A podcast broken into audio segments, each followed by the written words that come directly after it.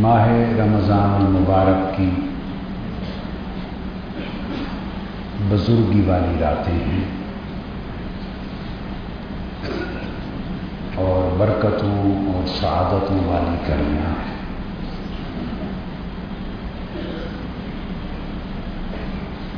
آج کی مجلس کے لیے میں نے اسی مضمون کو جو پچھلے ماہ ہفتہ کی شب شب بیداری کی مجلس میں بیان کیا تھا جہاں چھوڑا تھا، اس سے آگے شروع کر رہا ہوں۔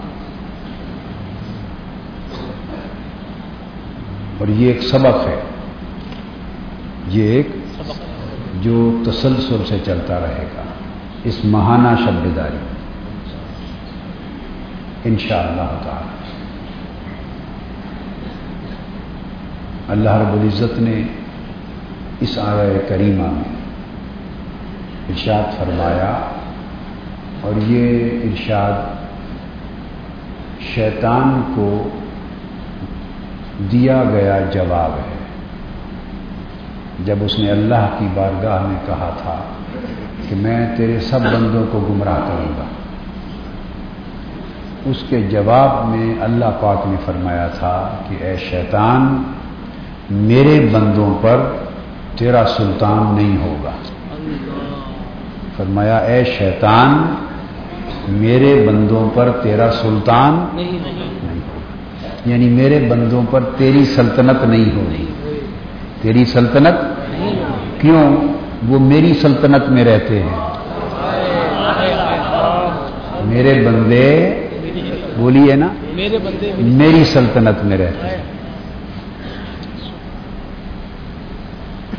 یوں تو ہم سارے ہی کہتے ہیں نا کہ اللہ کی حکومت، اللہ کی سلطنت۔ کہنا اور بات ہے اور ہونا اور بات ہے۔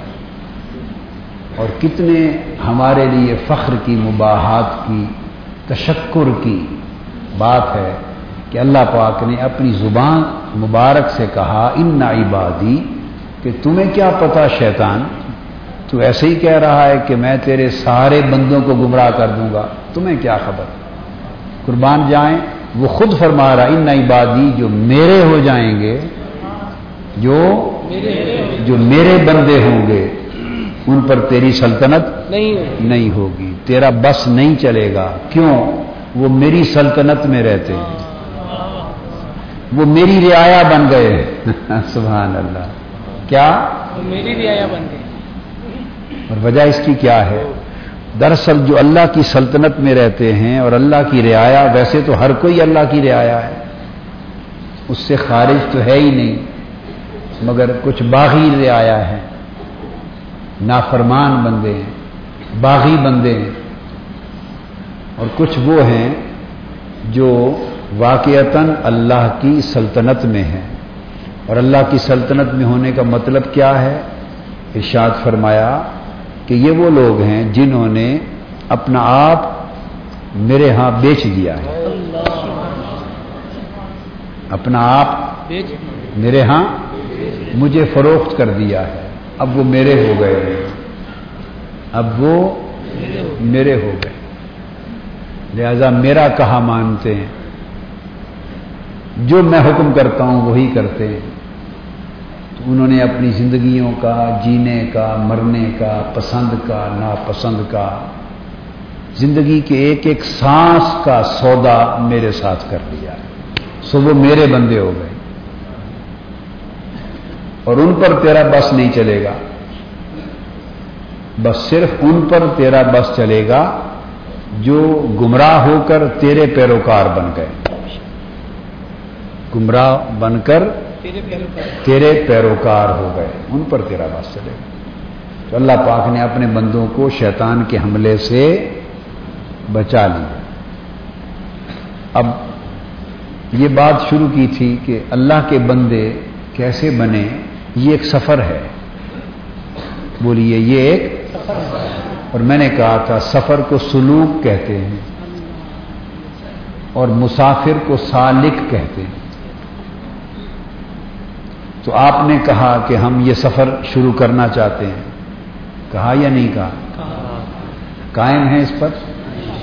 آپ نے کہا ہم یہ سفر شروع کرنا چاہتے ہیں۔ تو میں نے کہا اگر آپ نے یہ سفر شروع کرنے کا ارادہ کر لیا ہے تو بس پھر آپ سالک ہو گئے۔ تو مسافر سالک ہوتا ہے۔ لہذا اس کے لیے پانچ شرائط ہیں۔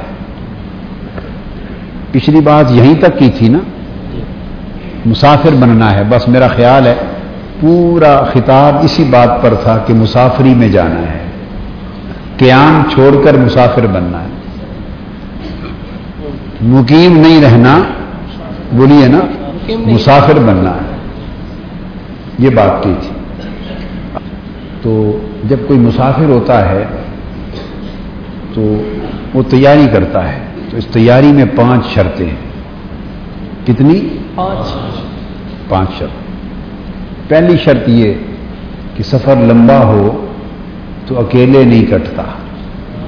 آج پہلی شرط کی بات کریں گے۔ کیا؟ پہلی شرط کی بات کریں گے۔ سفر لمبا ہو تو اکیلے نہیں کٹتا۔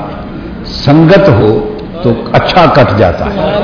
بے شک بے شک۔ سنگت ہو اچھا تو اچھا کٹ جاتا ہے۔ تو مسافر اگر چاہے کہ میں اپنا سفر بغیر وحشت کے بغیر لٹنے کے سکون سے منزل تک پہنچ جاؤں تو اچھی سنگت تلاش کرتا ہے مسافر۔ اچھی بولیے سنگت تلاش کرتا ہے۔ اس سنگت کو صحبت و ارشاد کہتے ہیں۔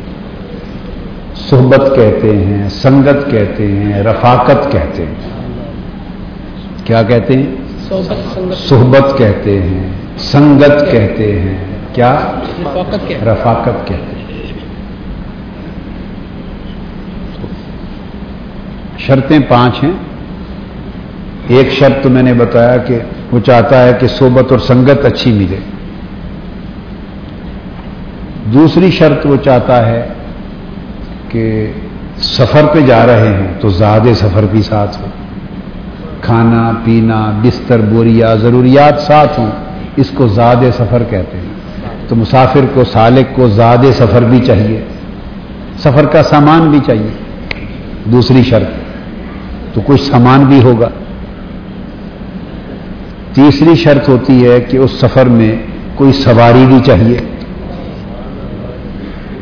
لمبا سفر ہے تو کوئی سواری بھی چاہیے۔ تو سفر کی سواری کا بندوبست بھی کرنا ہے۔ اور چوتھا یہ ہے کہ کبھی ایسا ہوتا ہے کہ راستے میں ڈاکو پڑ جاتے ہیں، چور ہوتے ہیں، حملہ کرتے ہیں، جانور ہوتے ہیں، بھیڑیے ہوتے ہیں، تو سو خطرات ہوتے ہیں۔ سو بچاؤ کے لیے اسلحہ اور ڈھال بھی چاہیے۔ بچاؤ کے لیے اسلحہ ڈھال اور ڈال بھی چاہیے جس سے حفاظت ہوتی رہے۔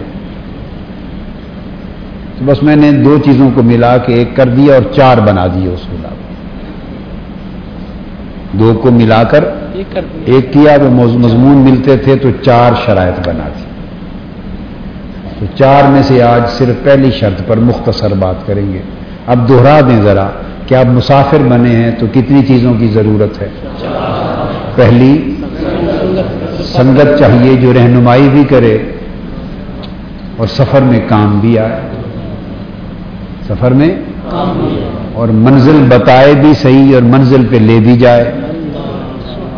منزل کا بتائے بھی اور منزل پر لے بھی جائے۔ ایسی صحبت چاہیے، سنگت چاہیے، ایک۔ دوسرا زاد سفر۔ سامان سفر چاہیے۔ تیسری شرط سواری۔ سواری چاہیے۔ چاہیے کہ نہیں؟ چاہیے۔ چوتھی حفاظت کے لیے ڈھال چاہیے۔ حفاظت کے لیے ڈھال چاہیے۔ وہ یہ چار شرطیں اب چار چیزیں پوری کر لیں تو انشاءاللہ آپ کا سفر کامیاب ہوگا اور آپ منزل پہ پہنچ جائیں۔ منزل پر پہنچ جائیں تو پہلی جس کو میں نے ذکر کیا سنگت۔ سنگت صحبت رفاقت۔ اب اس کے لیے پوچھتے ہیں کہ وہ ایسی سنگت صحبت رفاقت کیسی ہو؟ سنگت اور صحبت کام آتی ہے۔ سنگت اور صحبت کام کام آتی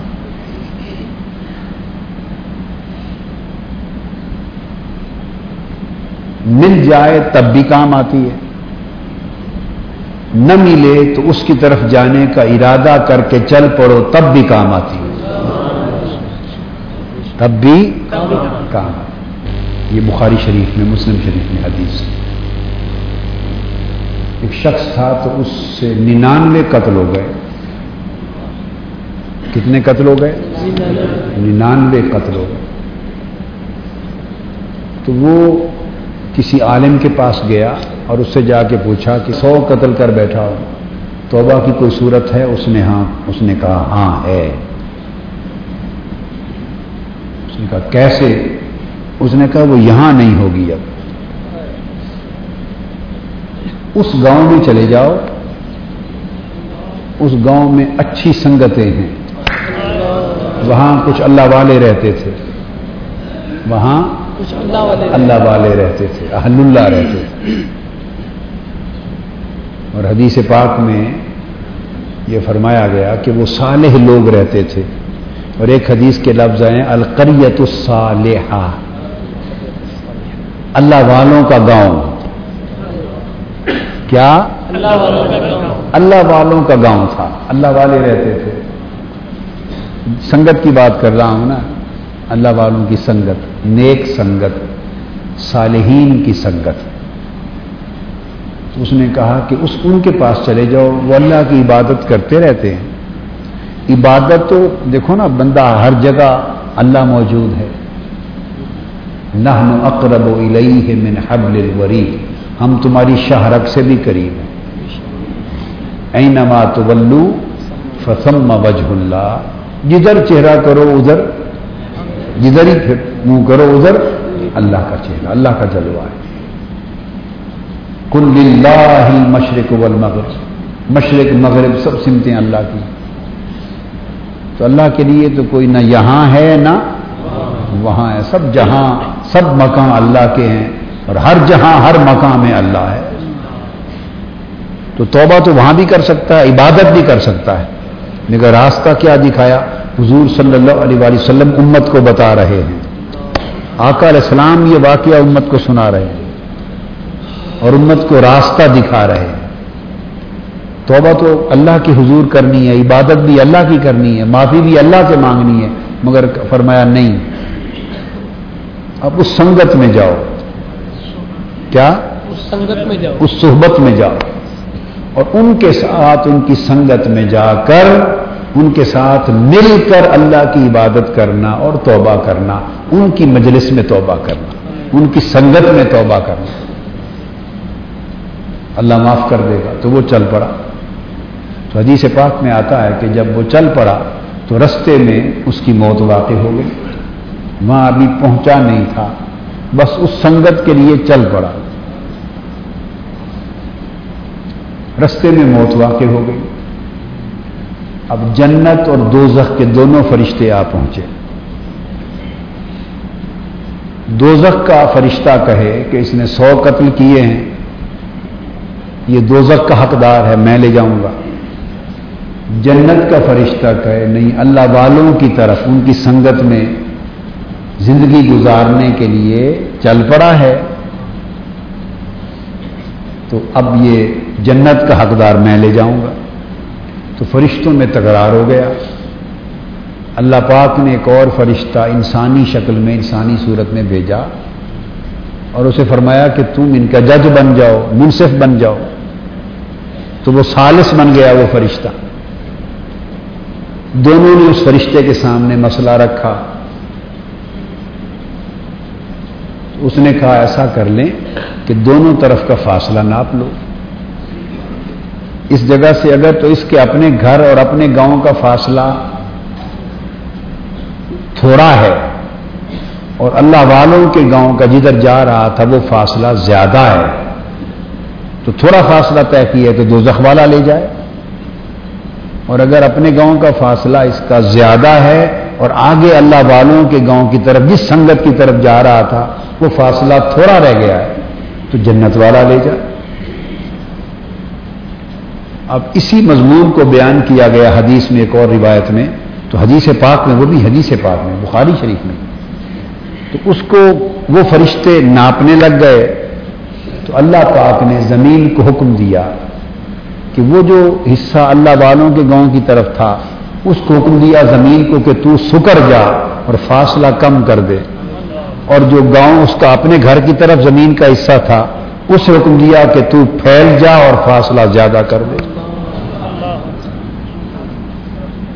مطلب کیا ہوا کہ جب وہ اللہ والوں کی سنگت کا ارادہ کر کے چل پڑا تو اللہ نے بھی بخشش کا ارادہ فرما دیا۔ اللہ نے بھی بخشش کا، اس کی بخشش کا ارادہ فرما دیا۔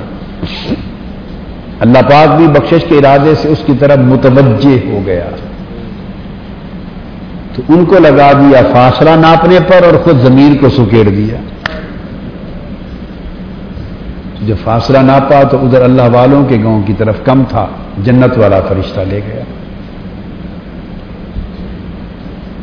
اب یہ جو امت کو بات بتائی ہے، تو سو قتل کرنے کے لیے تو نہیں بتائی۔ آقا علیہ السلاۃ والسلام نے جو واقعہ سنایا، واقعہ تو اس لیے سنانا پڑا کہ وہ سو قتل کرنے کا واقعہ تھا۔ اب اس کو تو کم زیادہ نہیں کیا جا سکتا تھا نا۔ مگر سنانے کا مقصد کیا ہے؟ وہ سو قتل سنانا نہیں سنانے کا مقصد یہ ہے کہ اتنا بڑا گناگار تھا وہ بھی اللہ والوں کی سنگت کے لیے چل پڑا تو اللہ نے اس کی بھی بخشش کر دی۔ تو سنگت بڑی شے ہے۔ بولیے سنگت بڑی شے بڑی شے۔ اللہ پاک نے سورہ فاتحہ میں فرمایا فرمایا دعا کرو. اللہ سے مجھ سے دعا کیا کرو ہدایت کی. ایک دن سروق المستقیم. اے اللہ ہمیں سیدھی راہ دکھا ہدایت عطا کر. سرات مستقیم عطا کر سیدھی راہ دکھا. اور پھر بندوں نے پوچھا باری تعالیٰ تیری سیدھی راہ ہے کیا؟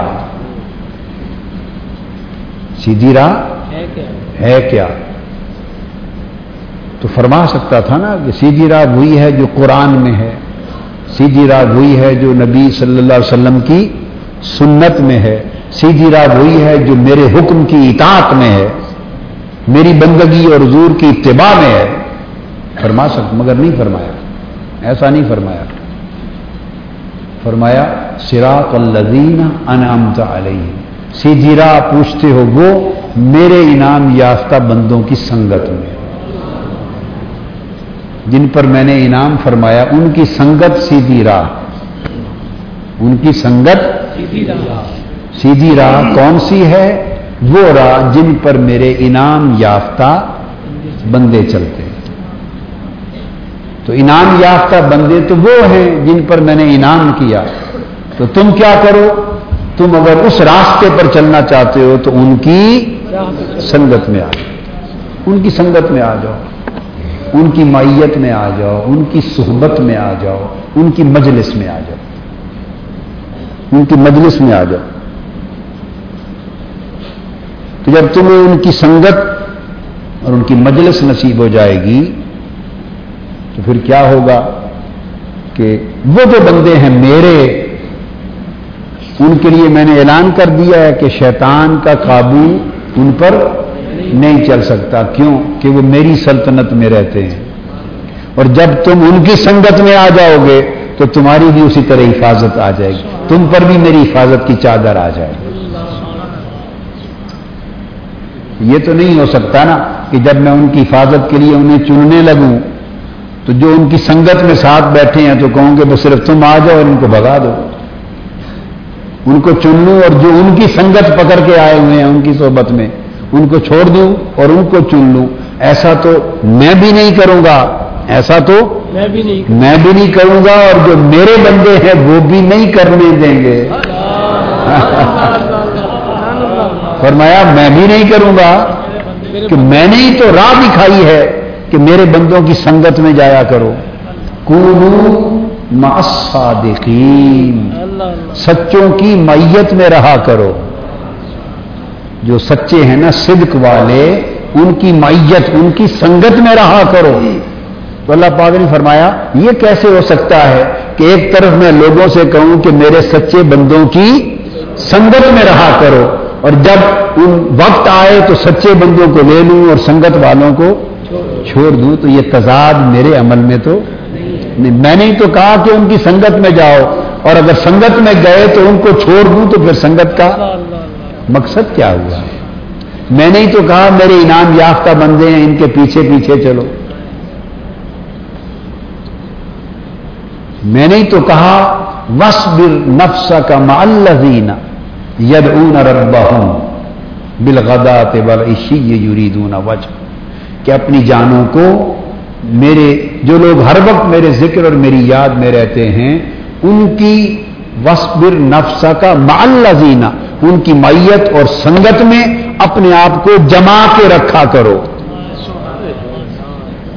ان کی سنگت اور میت میں اپنے آپ کو جما کے۔ لفظ بولا اللہ پاک نے وسبر نفسا کا معلزین وسبر صبر کا لفظ بولا۔ کیا؟ صبر کا لفظ بولا۔ اس سے دو اشارے ہیں۔ اس میں کتنے اشارے ہیں؟ دو اشارے ہیں۔ کہ اللہ والوں کی سنگت میں رہنا اتنا آسان کام بھی نہیں ہے، صبر سے رہنا۔ ایک تو یہ بات ہے۔ ہاں۔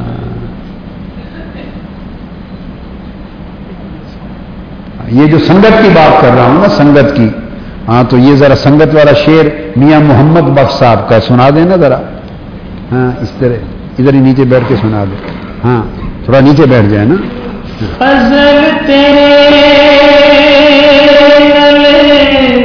ہائے ہائے۔ لوہے۔ ہٹیاں دے سنگ رل کے۔ پھر پڑھیں فضل تیرے ہم تو قبلہ حضور پروفیسر کی نسبت ذہن میں رکھ کے پڑھتے ہیں۔ فضل تیرے لوہے تر دے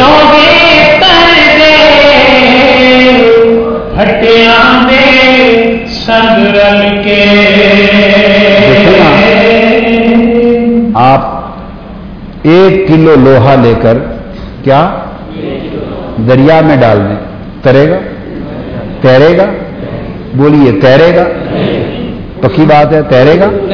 نہیں تیرے گا، ڈوب جائے گا تو لوہے کا کام کیا ہے؟ ڈوب جانا۔ کیا کام ہے؟ غرق ہو جانا۔ اب لکڑی کا پھٹا لے لیں بڑا سا۔ اس پر دس کلو لوہا رکھ دیں۔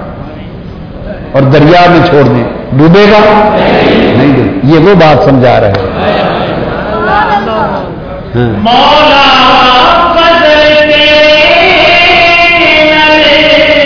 ہائے ہائے۔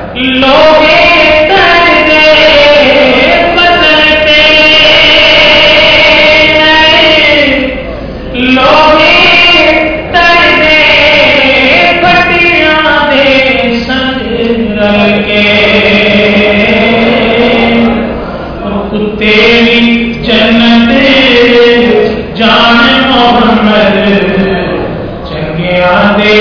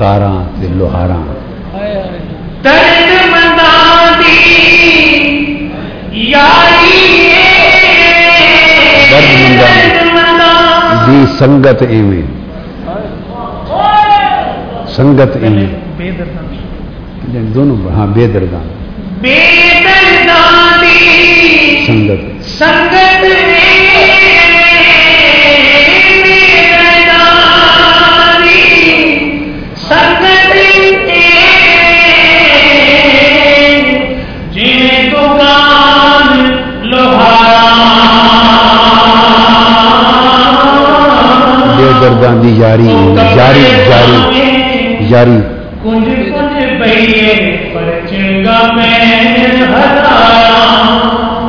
بے درد۔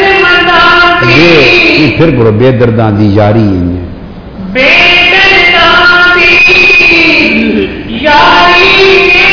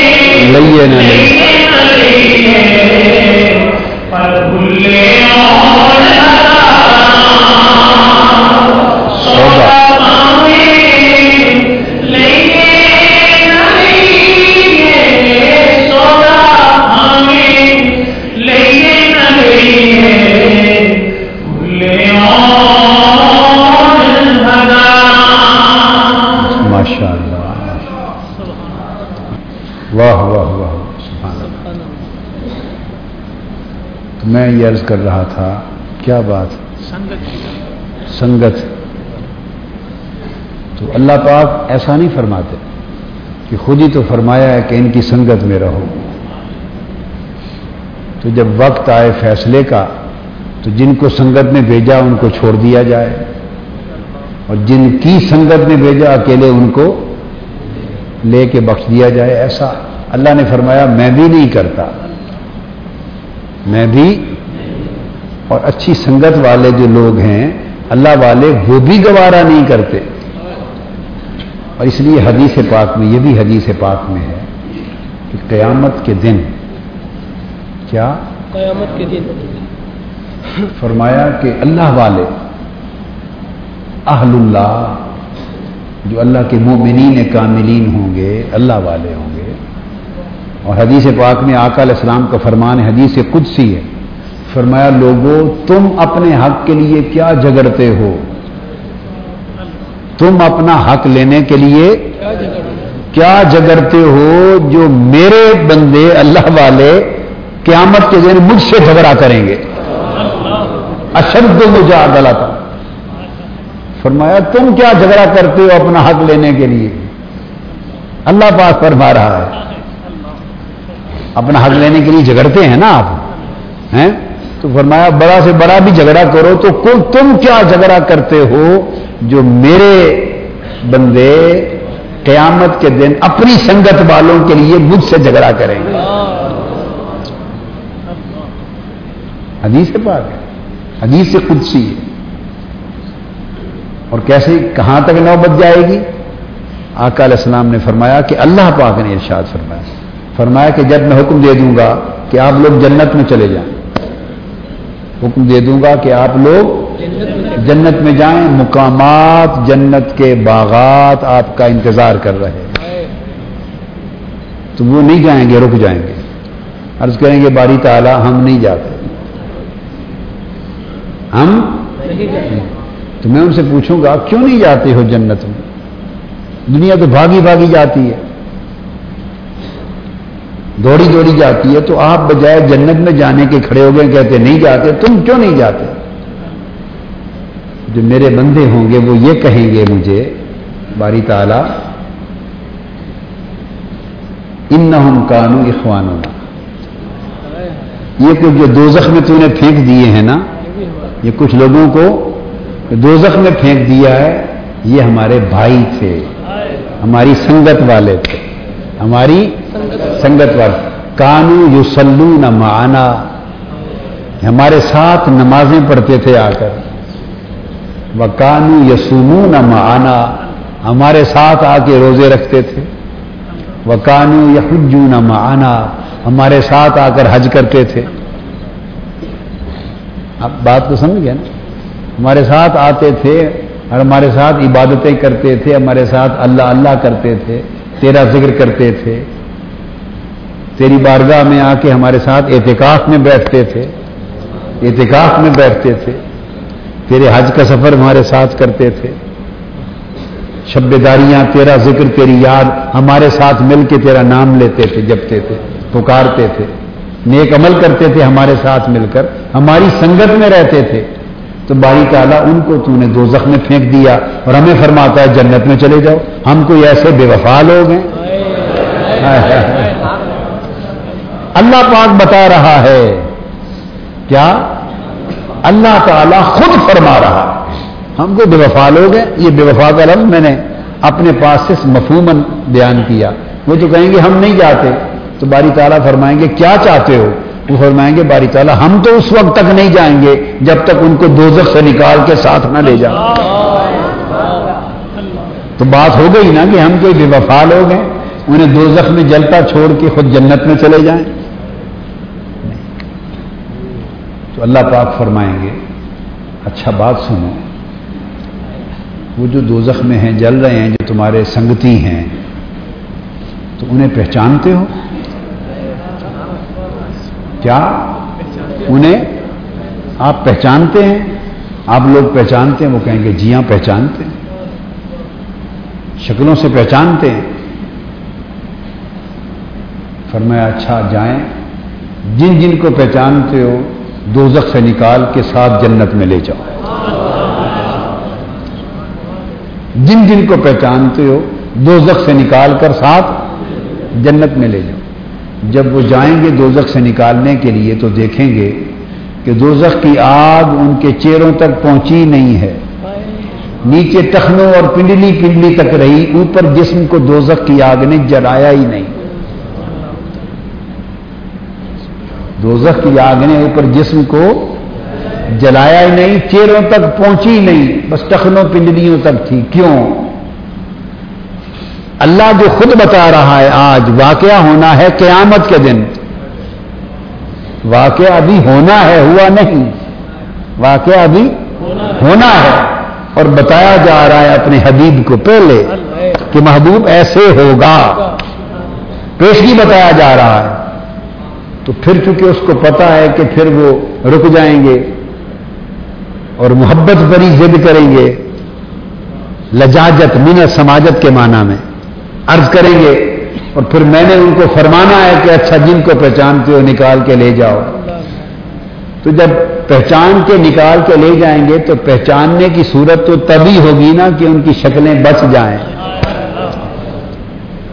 پہچاننا تبھی ممکن ہوگا نا کہ چہرے اور اگر آگ میں چہرے ہی جل جائیں تو پہچان سکتا ہے کوئی۔ تو اللہ پاک بتا بھی خود رہا ہے اور دوزک کو حکم دے دے گا دوزک کی آگ کو کہ یہ جو بندے ہیں فلاں فلاں، یہ میرے میرے ولیوں کے بندے ہیں۔ خاص یہ جو بندے ہیں، ادھر دوزخ میں ڈال دیا ان کے عملوں کی وجہ سے، ان کے کمزوریوں کی وجہ سے، کرتوتوں کی وجہ سے۔ کچھ بدعمالیوں کی وجہ سے، گناہوں کی وجہ سے عدل والا کام بھی پورا پورا کر دیا، دوزخ میں بھی ڈال دیا اور سات دوزخ کی آگ کو حکم دے دیا لسٹ دے دی کہ اس لسٹ والے جو لوگ ہیں، ان کو خبردار ٹخنوں اور پنڈلی سے اوپر نہ جانا، ان کے جسم اور چہروں کو نہ چھونا۔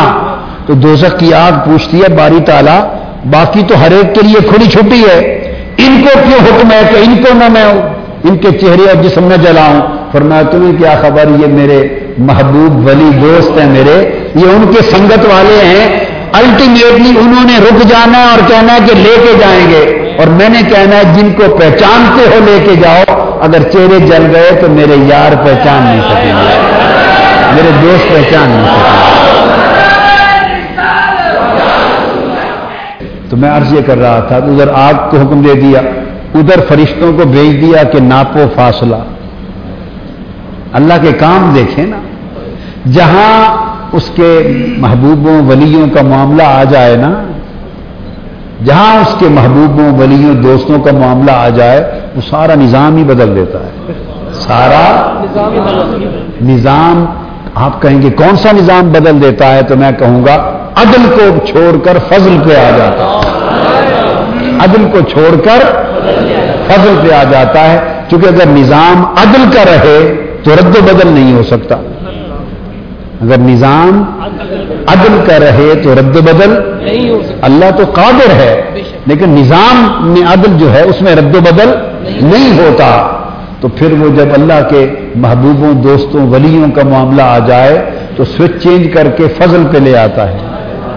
چینل عدل والا اسٹیشن چھوڑ کر فضل والا اسٹیشن آن کر دیتا ہے۔ اب فضل میں کسی کا حق ہی نہیں ہے۔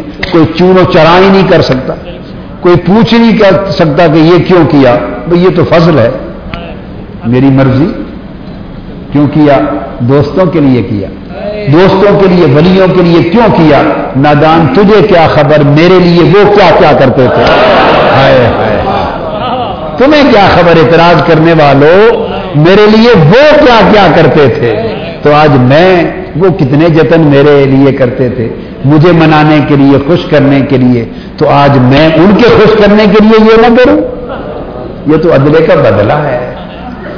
یہ تو عدلے کا بدلا ہے تو وہ جائیں گے اور حدیث پاک میں ہے کہ وہ ان کو دوزخ سے نکال کر جنت میں ساتھ لے جائیں۔ سنگت کام آئی یا نہیں آئی؟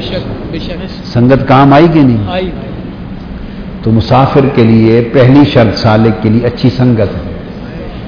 اچھی حضرت امام حسن بصری رضی اللہ تعالیٰ عنہ لوگوں کو نصیحت کرتے تھے کہ لوگوں، جب کوئی دوستی اور سنگت بنانے لگو، جب کسی کی سنگت اپنانے لگو، سنگت تو ایک ہی معیار رکھا کرو۔ سنگت بنانے سے پہلے یہ سوچا کرو کہ یہ سنگت قیامت کے دن کام آئے گی یا نہیں؟ جو سنگت قیامت کے دن کام آئے اسے اپنا لو جو قیامت کے دن کام نہیں آنی اسے پھینک دو۔ کیا لینا اس سنگت سے؟ اس سنگت سے کیا کہ قیامت کا دن کام آئے۔ اور قیامت کا دن وہ ہے کہ ماں باپ بھی واقف نہیں بنیں گے۔ کیا؟ ماں باپ بھی واقف نہیں بنیں گے، بھائی بہن واقف نہیں بنیں گے۔ بلکہ یہ تو ہر کوئی جانتا ہے، اس سے ایک اگلی بات بتا دوں۔ اس سے ایک اگلی بات بتا دوں۔ قیامت کا دن وہ عالم ہے، وہ دن ہوگا کہ قرآن مجید میں ہے۔ کہ جب دوزخ کے فیصلے ہو جائیں گے نا، تو کچھ لوگ یہ کہیں گے کہ کاش، باری تعالیٰ یہ کہیں گے کہ مجھے دوزخ کی آگ میں اتنی بھڑکتی ہوئی آگ ہوگی، بھڑکتی ہوئی آگ۔ دیکھ کر کہیں گے کہ مجھے دوزک کی آگ سے بچا لے، میری جگہ بے شک میرا بیٹا لے لے۔ قرآن مجید میں قرآن مجید میں ہے۔